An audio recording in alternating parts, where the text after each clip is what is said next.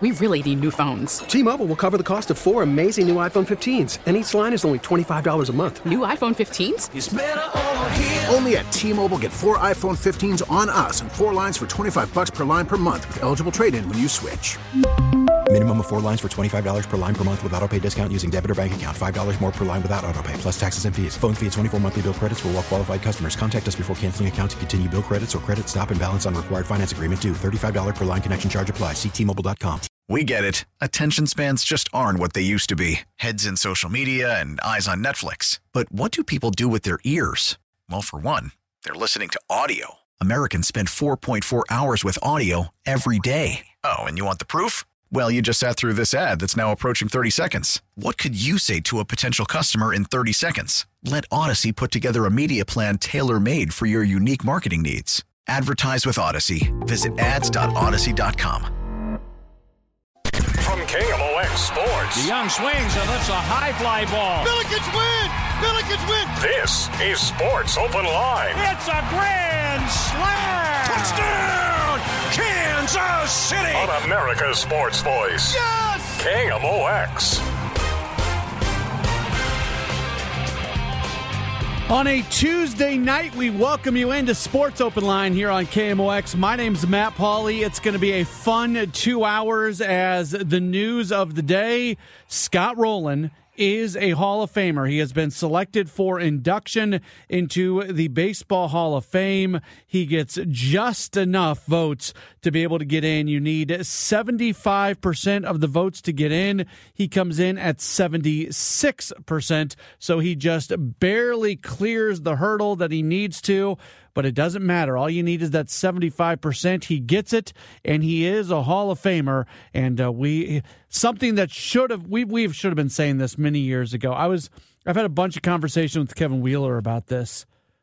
This is a guy who is a top five defensive third baseman of all time, top, really, top 10 offensive third baseman. Maybe you can argue top 12 offensive third baseman.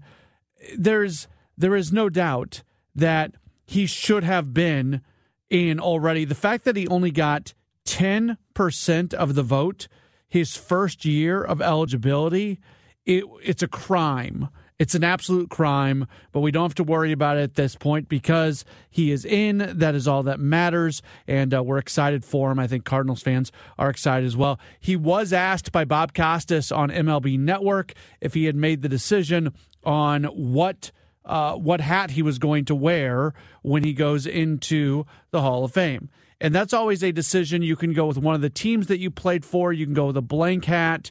Uh, that's always one of the decisions that, that is tough for individuals who are connected to multiple teams. Obviously, he spent time with the Phillies, the Cardinals, the Blue Jays, and the Reds with all due respect to the Blue Jays and the Reds, I don't think he's going to be considering them.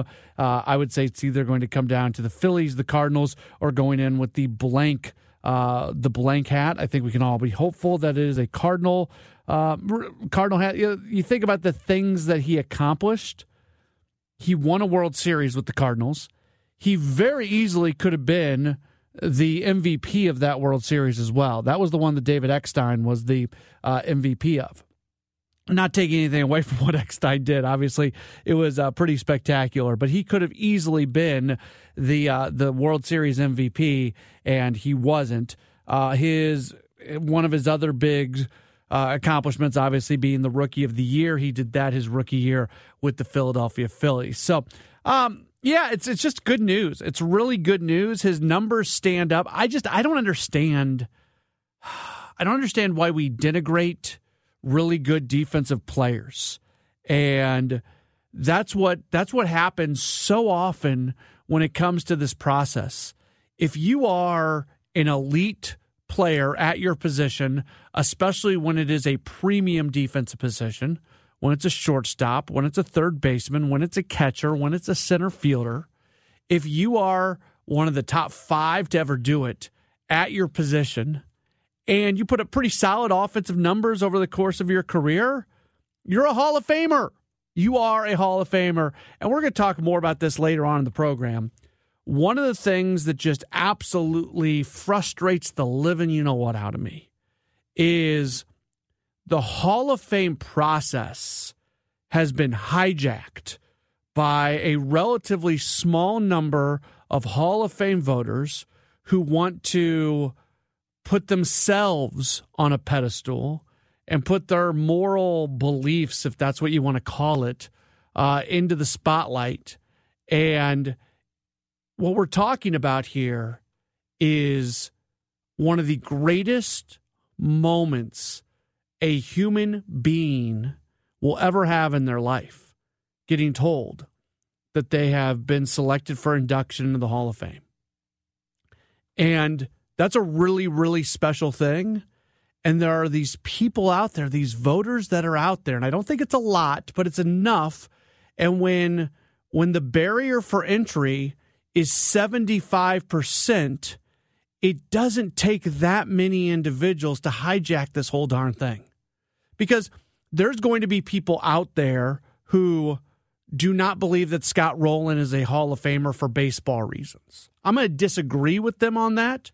I'm going to disagree in the largest way I possibly can, but I'll respect them at the same time. I'll respect their their choice to make that that decision, right? What I don't respect and what there's too much of is these people who have these self-serving, self-righteous takes for whatever reason and they use the Hall of Fame voting process as a way to push forward some sort of moral narrative. Give me a break. I said this to somebody on Twitter today. I wish I could see inside the hearts of Hall of Fame voters. And when I see some of these ballots that I just shake my head at, what I want to know is is this really what somebody believes? Is this truly what they believe? And if that's what they believe, again, I might disagree with you. I'm I might not might disagree with you. I will disagree with you. But I'll respect it. Be a little bum for you, but I'll I'll respect it. But if you're somebody who's doing it just to make a point, to get somebody to talk talk about you, whatever for whatever reason you're doing it, it's wrong. It's it's it's wrong. It's absolutely wrong. So that frustrates. I get frustrated every year on this day. And I mentioned this when I was on with uh, Dave Glover earlier today. It is not the individuals who were everyday baseball beat writers who are doing this stuff. Even the old school guys who have been around forever, the the writers who have been around the game, who have covered it on an everyday basis, they don't pull this. You know what? They just don't generally. It's it's the individuals who are, who are columnists in cities or who get their baseball writer's card in some sort of weird way and are not really part of the game on an everyday basis or haven't been in a really long time. Those are the people. And like there's there's individuals I can name. I don't even want to name them. I don't want to give them the I don't want to put them out there because that's what they're looking for. But I, you can go look at a lot of the public ballots that are out there and you can see some of the ones that are just wild. All right, uh, a lot more on this coming up. We'll take your phone calls, your text messages, and your tweets on it. Uh, 314 436 7900. That's how you call. That's how you text. You can also tweet at me at Matt Pauley on air, M A T T P A U L E Y on air. Uh, we've got a number of guests. We will talk some hockey uh, during this two hours as well today, but we're going to uh, really lock in on a lot of baseball. Uh, later on this hour, Hannah Keyser from Yahoo Sports will join us. Up next, Kiley McDaniel from ESPN will join us, and we'll get their takes on Scott Rolen and some of the individuals who did not get in as well. That's all coming up at Sports Open Line right here on KMOX. We really need new phones. T Mobile will cover the cost of four amazing new iPhone 15s, and each line is only $25 a month. New iPhone 15s? Only at T Mobile get four iPhone 15s on us and four lines for 25 bucks per line per month with eligible trade in when you switch. Minimum of four lines for $25 per line per month with auto pay discount using debit or bank account. $5 more per line without auto pay, plus taxes and fees. Phone fee at 24 monthly bill credits for all well qualified customers. Contact us before canceling account to continue bill credits or credit stop and balance on required finance agreement due. $35 per line connection charge apply. Ctmobile.com. After the end of a good fight, you deserve an ice cold reward. Modelo is the mark of a fighter. You've earned this rich golden lager with a crisp, refreshing taste. Because you know the bigger the fight, the better the reward. You put in the hours, the energy, the tough labor. You are a fighter, and Modelo is your reward. Modelo, the mark of a fighter. Drink responsibly. Beer imported by Crown Imports Chicago, Illinois. We get it. Attention spans just aren't what they used to be heads in social media and eyes on Netflix. But what do people do with their ears? Well, for one, they're listening to audio. Americans spend 4.4 hours with audio every day. Oh, and you want the proof? Well, you just sat through this ad that's now approaching 30 seconds. What could you say to a potential customer in 30 seconds? Let Audacy put together a media plan tailor made for your unique marketing needs. Advertise with Audacy. Visit ads.audacy.com.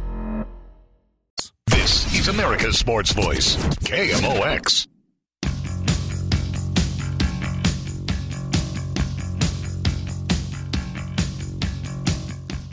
Sports Open Line does continue here on KMOX. My name's Matt Pauley. Again, the news of the day Scott Rolen, a Hall of Famer, the eight time Gold Glove third baseman, the former Cardinal.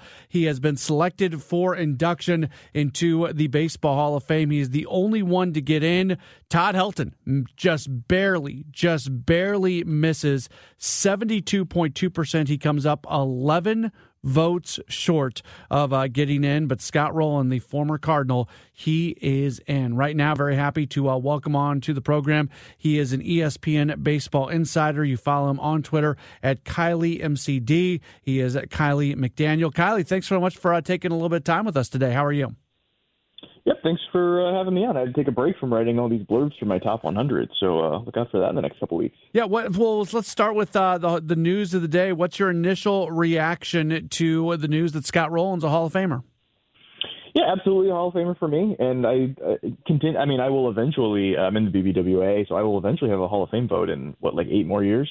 Uh, I'm amazed how these guys like slowly get more votes every year. Like somehow they were doing something on the field to get a little bit better each year. Like it, that part doesn't make any sense to me. I mean, good that Billy Wagner and Todd Helton are getting closer and closer, but Scott Rolen to me seems like an obvious one. Yeah, so I'm with you on that, and I get it. Like, if, if a lot of people are filling out full ballots and a lot of people are elected in, then there's that case of, well, there's just not enough room for everybody. But that's not the case. Very few people are going in. Scott Rolen in his first year had like 10% of the vote, and now he gets above 75% today. It's, it's really weird, especially after that first year. I know some voters don't like uh, voting for guys on their first year of eligibility, which is a weird thing in its sense. But I'm with you. I just I, I don't get the whole process.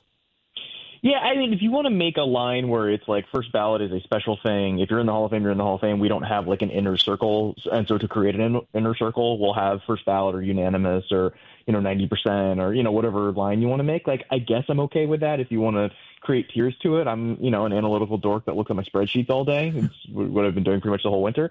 Uh, so I get that, but yeah, just like the slow, like add seven percent every year and then make seven the last year. It's just like, guys, did you not study for the test? Like, there, there's a deadline, but you're not supposed to need to use it. So, I'm not trying to get you to like talk badly about your brethren and the Baseball Writers Association, but do you ever, like, you don't have to name names. Do you ever look at ballots and just kind of shake your head and go, "What's what's this? What's this person doing here?" Oh yeah, all the time. Like, especially when I don't have to attach a name to it. But uh, yeah, I mean, they're they're now it's now very easy on Twitter to see like what the ballots are and like this person voted for this guy last year and now they didn't or now they picked up the vote or whatever. And like I know some of these guys like reasonably well, and the ones that I know uh, generally do a pretty good job. And I like you know maybe differences here or there, or you know, I would have voted for ten and they voted for eight a couple years ago, and everyone's ballots were full, and it's just like, all right, yeah, I generally agree with them. And then you know, the wacky ballots tend to be people that I don't know that haven't followed baseball in seven years, that you know, retired or something, and it's just you know, people no one have heard of that you know. Again, I don't want to throw any pejoratives around to any certain kind of person, but I think we all can like recognize there's like an 80 year old guy that hasn't been to a game in 10 years and hasn't hasn't covered baseball professionally for a long time, it's like he probably shouldn't be voting. I don't know where to like draw that line mm-hmm. or to strip someone's vote because he's not at the park enough. Like I don't want to be that hardo telling everybody what's what, but that seems kind of silly. Yeah, it, it does. I don't know what the answer is. I, I do know there's certainly, and you know what? To to baseball's credit, and to Hall of Fame's credit, you know whether it's the eras committee and some other stuff going on, it does feel like they're doing some things to make sure that if you should be a Hall of Famer at some point in time, you will get in. Yes, and the thing that bothers me is I, I mean, you look at like the uh, we had uh, Oscar nominations announced today, and the idea that like there's like a narrative and there's like campaigning and all that, like it's art. So like I understand that people aren't always going to agree with it, and it's going to seem sort of hard to like wrap your arms around. Whereas baseball is like the most analytical of all the sports. Like it should not be different. And even if you're talking about like offensive linemen from the you know the 80s in the NFL Hall of Fame, I understand that like most of these people voting uh, don't really understand how good an offensive lineman was or how to quantify it. Was he better than this guy or that guy? Like I can understand the need for like some of these you know narratives and campaigning and things having some place in this. But like baseball, it's like really easy to tell if a guy's good enough or not, and people are still like just waiting years and years and years and doing all the like silly campaigning and gaining momentum and whatever. And it's just like, guys, it shouldn't be this hard. But I guess that's that's the world we live in. Yeah. So people that you think aren't smart enough or aren't doing it the right way. Did you do the thing where you looked at the ballot and you basically did it in your mind where who you would have voted for if you would have had a vote this year? Uh, I hadn't just because the Hall of Fame in general is not super interesting to me for the same reasons I'm describing, where like yeah. people that should be in aren't, and people that you know uh, shouldn't be are, and you know what's the cutoff, and what does Hall of Fame mean, and the same way like MVP discussions, or you know just kind of wrote to me that it's just like everyone's going to yell and argue, and they're just you know they end up defending the guy that's like in their hometown or plays for their team or whatever. Like it just it just ends up being like that. But yeah, I mean if you want to go down the ballot, I think there's probably a lot of like pretty easy yeses and nos, and I think most of the right guys that should be getting votes are either in or are kind of moving in the direction toward they'll, they'll be in. Kiley McDaniel's continuing to, or Kiley McDaniel, excuse me, is continuing to uh, join us from uh, ESPN. You mentioned your top hundred. Is that going to be out mid February again this year? Is that about the day timeline for that? Uh, early early February. I don't know if we've announced the date. I, I know I think it's the first week, uh, which is why I'm trying to turn the whole thing in by tomorrow. But I'm already in like twenty thousand words about halfway through, so I'm trying to trying to get to the end here. so you, I assume you start at one and go from there. Yes, I used to. Uh, I don't, there's something about the way my brain works. Sometimes I like to do the first five guys and then go do like the back ten guys because I tend to not write as much about the guys at the end. Uh, but I've noticed sometimes that I will like write number 100 and then reference number 100 on the next one I write, which is number 30, and I start bouncing around, and then I realize I'm like people can't possibly read it in the order that I'm doing it, and so now I'm intentionally going front to back so that you know if number 37 references number 35, it actually reads like start to finish, and if you know if there's a guy that's referenced that you haven't read, you can see kind of what I'm referring to. I realize it's probably a better uh, reading experience. All right, so I want people to read it. I want people to be a subscriber to ESPN Plus like I am, so they can go through uh, the entire thing. I'm going to ask you a question that you might not answer. Where do you have Jordan Walker? Uh, I'll answer that one. I don't. Okay. I don't mind giving away one specific ranking. Okay. I have him at four. I have him at 14, which I think is oh. probably on the low end yeah. of what most people have. But I also have I think I think there's a pretty clear one two like everybody has one order or the other, uh, and then I think three through like eighteen or twenty is just a group of guys you just kind of put them in whatever order based on like what you value. And I tend to be the kind of guy, and I think the guys that I talk to the most in baseball tend to be the kind of guy that if you have a right right hitter that might not have a ton of defensive value, the margin for error is so small. Uh, if you look at the expectations for Spencer Torkelson with the Tigers and Andrew Vaughn with the White Sox that haven't quite lived up to it, if you're just like one notch worse than people think at the plate, you don't have a lot of ways to recoup that value. Uh, and so I think Walker, while it looks like he will be a pretty good, maybe even average, maybe a little above average corner outfielder, that's a new thing now. Uh, and there's a chance he ends up being a first baseman. And so just because of that, uh, I end up rounding down on him. But the difference between the guys I have ranked fifth and 15th is like very, very small. Is he your highest rated Cardinal? If he's not, you don't have to tell me who he is, but is he your, your highest rated Cardinal? He is, yeah. Okay. I, th- I, think he's pretty clearly the best prospect they have. I mean, you could have gone a Masyn Winn or a Gordon uh, Graceffo in there if you really wanted to think outside the box, right? I've been writing blurbs about them in the last couple of days as a, as a bit of a teaser, I guess. Yes, I've been I've been thinking about these guys a lot, but yeah, I I, I wouldn't say it's like irresponsible to say anyone else. But I think Jordan Walker because there's I mean I'll also say like some of the stuff that he does. I, I think the the selling point if you're bullish on Walker is oh he's going to be average or a little better playing right field and there's a chance he might hit 30, 35, 40 home runs one day, and he's essentially big league ready uh, and has always produced. And like the list of guys that can do those things is like very short. And so if you want to, you know, imagine that he's going to be, you know, a version of Pete Alonso at the plate, like that's inbounds. And there's like six guys in the minors where like that's possible essentially. And so the fact that he's on that list, like you can get excited. And like, could he end up being like CJ Cron? Like, yeah, that's the reason you get a little nervous about guys that are, you know, the right, right power hitter where it's like, eh, if it turns out he just hits 250 and plays first base, isn't that great at first base? Then like, that's, that's the downside. That's what, that's what could happen. And that's obviously like a pretty big uh, gap of things that could happen. Is Masyn Winn a shortstop at the big league level? Uh, I think so. Yeah, I'm, I'm still sort of entranced by the idea that like uh, I don't think a lot of people know he like literally has two 70 grade pitches on the 20 to 80 scale, where 80 would be like Craig Kimbrel's fastball. He has two 70 grade pitches. Like he could be a legitimate closer, like Ryan Helsley quality closer, and like he's thrown one professional inning. the idea that that guy could be like an everyday shortstop, even an above average everyday shortstop, maybe even before the end of the season, uh, he could be that good. And also he could be like an all star level reliever if he ever spent any time focusing on that. Huh. That's interesting. Uh, really appreciate you uh, taking some time. We're talking with uh, Kiley McDaniel from uh, ESPN, ESPN Baseball Insider. His top 100 will be out very, very soon. He's working on a deadline and he found some time for us. Kiley, thank you uh, so much for, uh, for your thoughts today. Yep, thanks for having me on. Awesome. Kiley McDaniel from ESPN joining us here on Sports Open Line. When we come back, we'll continue to talk baseball. Hannah Keyser from uh, Yahoo Sports will be with us. She had a really interesting uh, piece about some of the rule changes, specifically the throwing over to first. Uh, we'll talk to her about that and also the Hall of Fame stuff from today. It's all coming up as we continue on with Sports Open Line right here on KMOX.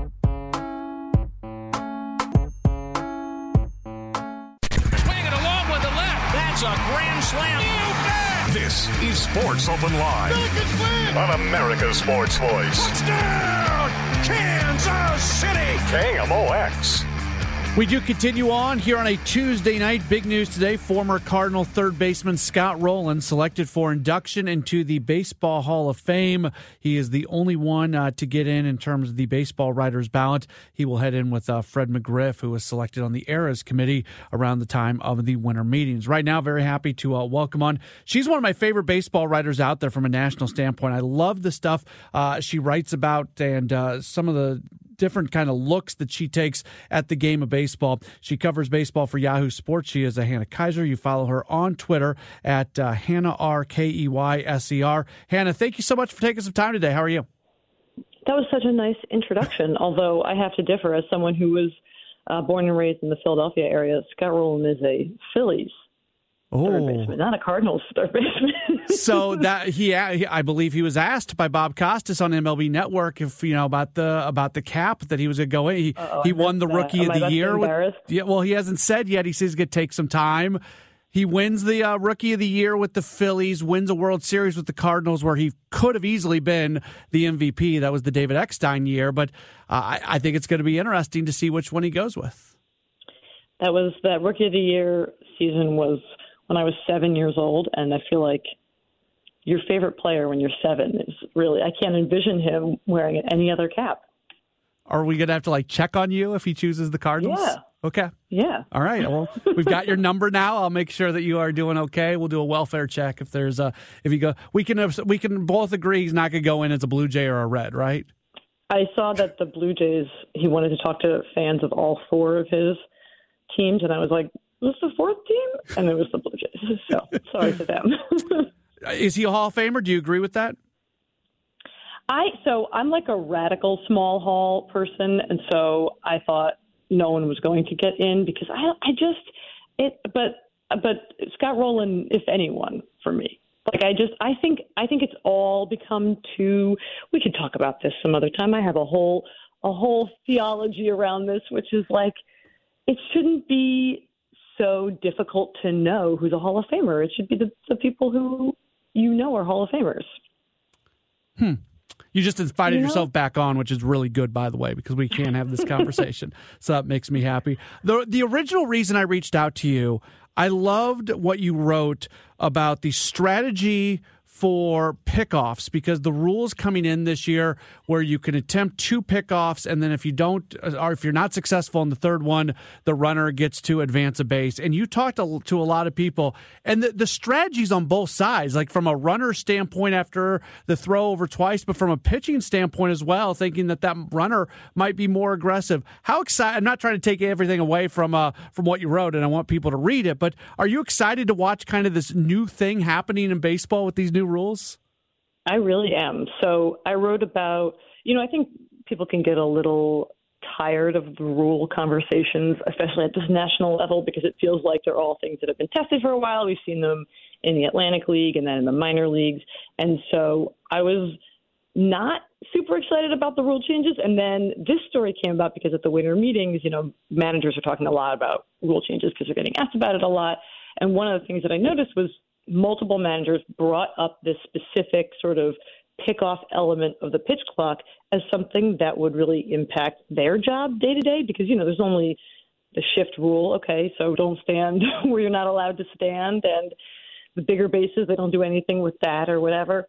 But a couple managers mentioned you know they're going to have to talk to their pitchers in spring training about varying their deliveries without making them too slow and you know what kind of pickoff moves are most effective and then this strategy element of what do you sort of what do you as a manager tell your base runners in terms of what's a good time to run? Is it after one pickoff throw? Is it after two pickoff throws? Is it before he has any pickoff throws because he's maybe already concerned about them? And, and sort of on the flip side, what are pitching coaches telling their their pitchers in terms of should you throw over back to back if it's if a guy steals second, that it's still the same at bat, and you've lost your pickoff throws. You know when he was trying to get to second, how to handle that. So I found that really that made me more excited to see um, the strategic element in play. I'm really interested in general in these in these rule changes, both the ones that we're getting, and then um, perhaps even more impactfully the the ABS, the automatic ball strike robo zones that could be coming. I'm really interested in just sort of watching teams adapt to them. I know that MLB has uh, intended effects that they want. You know, they want more action, they want faster games, potentially even more stolen bases, and I think that is probably a better brand of baseball. But but more than anything else, I just I think it's really interesting to see um, how teams adapt because I think baseball has gotten to this kind of stale point because of how smart front offices are. But I don't I don't think we should be upset that front offices are so smart or sort of demonize the idea of smart people in baseball, but rather I just think they should be given a new challenge and I'm excited to see what they do with that. Something that got brought up that I had not really considered or thought of that I found to be incredibly compelling was the idea because generally we think about these rules well you can throw over there twice and you're probably not going to throw, over a third time because you, you give away a base. But what was brought up in your piece was just throwing over there once but keeping that second one in your back pocket just in case the game kind of speeds up on a pitcher or something, it allows them the opportunity to step off. And I never once thought about that. And so I'm I'm now incredibly curious to see not just how often is someone going to throw over twice, but how often is it going to be just throwing over once and then being done with it. Yeah, I mean, I I asked one of the um, minor league managers that I spoke to, you know, were your pitchers anxious? And he said, Oh, I didn't ask them if they were anxious. He's like, They're so anxious already. I didn't want to bring it up, but I'm anxious watching them in the dugout. It's true. I think we don't realize.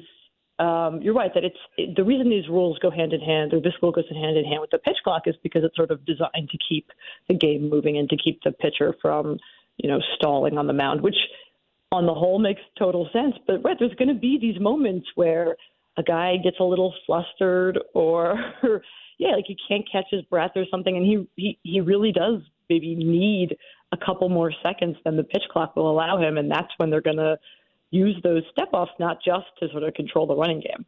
What do you think is going to happen more often? A player being awarded a base on a third pickoff throw that's unsuccessful, or uh, a player, a, a runner being so aggressive off the bag that they do get picked off on that third throw? Oh, that's a great question. Honestly, I think it's going to be the second one, which is the most unexpected version, just because I think that um, I think runners will pretty quickly kind of settle into whatever it is that makes the most sense with these new rules. You know what I mean? That like it'll sort of stabilize again um, you know, what's the the runners who are fast enough to to get there with that extra jump will start stealing more, and everybody else won't. But I think there'll be this sort of adjustment period at the beginning where everyone is more aggressive on the base paths, and that'll be a chance for pitchers to to catch some guys uh, creeping a little too far off first. She's Hannah Keyser. She writes for uh, Yahoo Sports. You should read everything she writes because she's awesome, and she's joining us right now. Hannah, thank you so much for ta- for your time, and uh, we will do that welfare check when we find out that Scott Rolen is going in as a Cardinal. Well, I'm happy for the Cardinals fans as well. Thanks so much. Awesome. There's Hannah Keyser joining us here on Sports Open Line, and we appreciate her taking uh, some time with us uh, this evening. She is great. I'm not just saying that because she was able to hear me. Uh, I really like the stuff she writes, and she looks at the game a little. bit. I I love people who look at the game a little differently, and like the that piece specifically. Um, I it may it forced me into thinking about two things about the rule changes that I had not thought about. I mentioned the one, not throwing over a second time because you want to be able to give the pitcher the opportunity to step off if they need it. That had never once even started to creep into my mind. You think about it where the runner doesn't get a base until the third throw. So you think about how you can just do two throws as often as you want, and then you got to start making decisions. Well, there's going to be some out there that say you need to make start making that decision after one throw. I thought that was interesting. And then just the fact that in the minor leagues there have been uh, there's a there, there's numbers to back up the fact that you are going to see runners getting really aggressive off the bag after the second throw over that that's going to present a really really great opportunity to pick a runner off. You know that if you throw over and you're not successful you're going to give away the bag. You get it. Runners going to second if that happens uh, if you throw it to first and you don't get them but runners being so aggressive and so far off the bag at first after two throws uh, just the idea that we are going to because my before reading that, I would have told you more often than not we are going to see a runner get awarded a base for a pickoff throw that's not correct and not not on, not not successful would be the better way to say that. After reading that, I sit there and say, well, maybe that's not the case. Maybe we are going to see more runners getting picked off on a third throw than you would uh, expect going into the season. So, uh, great stuff, and would encourage you to read uh, everything that Hannah wrote about it at Yahoo Sports. We will take a break. We're going to shift gears for a little bit. We'll talk some Blues hockey. Uh, we'll hear some of the uh, audio from earlier today at Morning Skate. we'll do that next, and then right after the 7 o'clock news, Mike Kelly, not Missouri Mike Kelly, but Mike Kelly from NHL Network will join us. So we'll we'll come off baseball for just a few minutes, and then we'll jump into we'll jump into hockey, and then get back to baseball later on in the program. It's Sports Open Line right here on KMOX.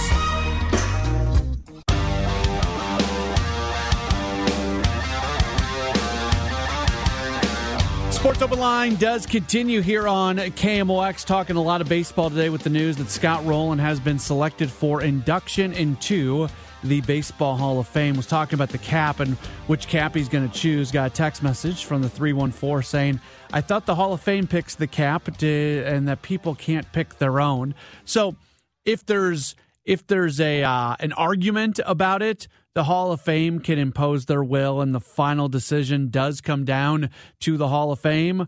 But generally, it is a uh, a collaborative conversation, and like if if Rolen goes in and he has a very, very strong preference on Cardinals or Phillies, I don't see the Hall of Fame stepping in and saying, no, you can't do that.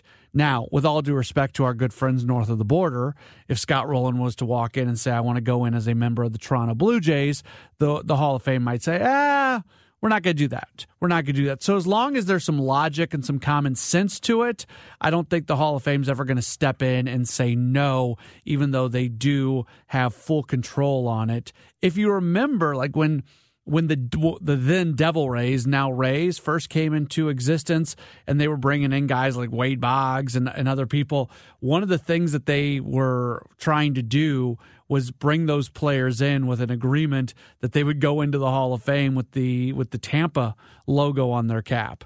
And the Hall of Fame stepped in and said, "No, that that can't be part of the deal. That's not something that you can uh, promise anybody. All right, uh, more baseball coming up uh, next hour. We're going to step away from baseball for just a little while, talk some hockey. Blues are back at tonight. They are wrapping up their seven game homestand as they take on the Buffalo Sabres. Puck drop is in about 10 minutes over at the uh, Enterprise Center. Craig Berube spent some uh, time talking to the media uh, during just after morning skate today. And the very, very, very good news for the Blues Torey Krug, Vladimir Tarasenko, Logan Brown. We're going to see all of them on the ice tonight. All in. Yeah, they're all back. Keith, what does it mean to get a couple veterans back? Well, yeah, it's, you know, obviously uh, Krug and Tarasenko have been good players for us, and they've been out quite a while, but um, it's good to have them back. Um, both are players that can provide different things offense, power play, scoring, puck movement, things like that. So they're good players for us. So we spend a lot of time talking, obviously, about Krug and Tarasenko, but uh, Brown obviously is somebody that maybe we don't spend as much time talking about, but maybe we should be. Well, I mean, he's got to stay healthy first of all. I think he, you know, he's been um, injured most of the season, so you know, if you go back to last year, um, I guess the last month or two, he you know, he had a pretty good impact on our team playing, uh, pretty consistent hockey, and it was just, you know, strong on pucks, and he's got good offensive abilities, uh, good hands, and things like that. Um, you know, he's just got to get back to that. Uh, that. He played pretty consistent for us, and you know, it's just strong on pucks again, just doing his doing his job in his own end, uh, being good defensively, and being strong in battles. That's the biggest thing for him. I think you know got to get his feet going. You know, when he gets a puck touch, get your feet going right. He's a big guy. You know, got to get his feet going and just be strong on the puck and um, try to get to the offensive zone and do his thing. One player who is not going to be on the ice tonight for the Blues is Pavel Buchnevich. He has been placed on injured reserve. He had what uh, referred to as a minor surgical procedure. He's got an infection to his ankle. That if you've got an infection and it requires surgery, again, I'm probably overstating things in a big, big way, and hockey players are super, super tough, tougher than I am. Uh, but an infection that requires a surgical procedure sounds absolutely horrible. And uh, you hope that he's going to be able to get back uh, sooner than later. Uh, but yeah, infection needing a surgical procedure that just does not sound good. They're going to uh, match up against Buffalo tonight. So, what do they need to do to come away with a victory? Well, we can't just we can't. They're a very good rush team. We can't give them odd man rushes, and we got to try to limit their rush attack as much as we can and being above them. You know, we got to check well tonight. Um, and we got to be physical. Uh, if you're not going to take the body on T.H. Thompson or Dahlin or Tuch and these guys, they're they have high end ability that can make you pay. So we got to be hard on them. We got to be in slow. We've got to be on top of them as much as we can and slow them down and make it a difficult night. And obviously, you know, your puck play is going to be big because if you turn pucks over and you, you make bad puck plays in the offensive zone, they're gone the other way real quick. And, you know, their D are very active, obviously, with Dahlin and Powers. They, they get up the ice quick. So we got to be uh, smart that way. When you look at this current homestand, I think it's been more good than bad. It opened up with back to back games against Calgary. They got a 4 3 overtime win and then ended up uh, losing 4 1 in the second game. So they split that back to back. They had a loss against Tampa Bay. At the time, Tampa Bay was just playing great hockey. Came back with back to back wins against Ottawa and Nashville. The disappointing result was their last game the game that they end up losing to Chicago 5-3. Chicago is horrendous. You as you are trying to lift yourself up in the standings, trying to climb that ladder, whatever sports cliche you want to use, that's the game on Saturday against Chicago. You just can't lose that game. But they're going to try to win tonight and uh, put kind of a um, a good finishing touch on this seven game homestand. Even though there is one more game to go before all is said and done, Berube uh, was asked how he would grade out uh, this current homestand some real good stuff and not so good stuff. You know, obviously the last game is disappointing. We all know that. Um, uh, you know, so I think we, we, we we take some good stuff out of it, but also um, I find that we just we let some games slip away. In my opinion, where they're right there, and um, you know the, the homestand wasn't good enough in the end. But we've got a game tonight here. We can um, do a good job here tonight, and get a win. That's what we got to focus on. I can't focus on what has already happened. I'm just focusing on tonight's game before we go on the road. Yeah, they've you look at the standings and you look at the task in front of them of trying to build themselves up. If if the season were to end right now, the Colorado Avalanche would not be a playoff team. Colorado's going to be in the playoffs. Uh, I, I have no doubt, no doubt in my mind that Colorado is going to get into the playoffs. So they're on the outside looking in. So if you go uh, with with my assumption that Colorado is a playoff team, what the Blues essentially have to not just move into playoff position, but they're going to have to move two teams out of current playoff position. Right now, Edmonton and Calgary are the two wild card teams. Uh, Minnesota and Los Angeles are the two third place teams in the respective divisions. They've got work in front of them. Calgary is the last team into the playoffs right now, 55 points, 48 games played. The Blues have 49. Check that. Calgary at 55 points, 48 games played. Uh, the Blues are at 49 points, so they're six points behind with one less game played. They've got work to do. Mike Kelly covers uh, the NHL for NHL Network. He is going to join us. That's after the 7 o'clock news, which starts in about three minutes right here on KMOX. We really need new phones. T-Mobile will cover the cost of four amazing new iPhone 15s, and each line is only $25 a month. New iPhone 15s? Only at T-Mobile get four iPhone 15s on us and four lines for 25 bucks per line per month with eligible trade-in when you switch. Minimum of four lines for $25 per line per month with auto pay discount using debit or bank account. $5 more per line without auto pay, plus taxes and fees. Phone fee at 24 monthly bill credits for all well qualified customers. Contact us before canceling account to continue bill credits or credit stop and balance on required finance agreement due. $35 per line connection charge applies. Ctmobile.com. We get it. Attention spans just aren't what they used to be. Heads in social media and eyes on Netflix. But what do people do with their ears? Well, for one, they're listening to audio. Americans spend 4.4 hours with audio every day. Oh, and you want the proof? Well, you just sat through this ad that's now approaching 30 seconds. What could you say to a potential customer in 30 seconds? Let Audacy put together a media plan tailor made for your unique marketing needs. Advertise with Audacy. Visit ads.audacy.com.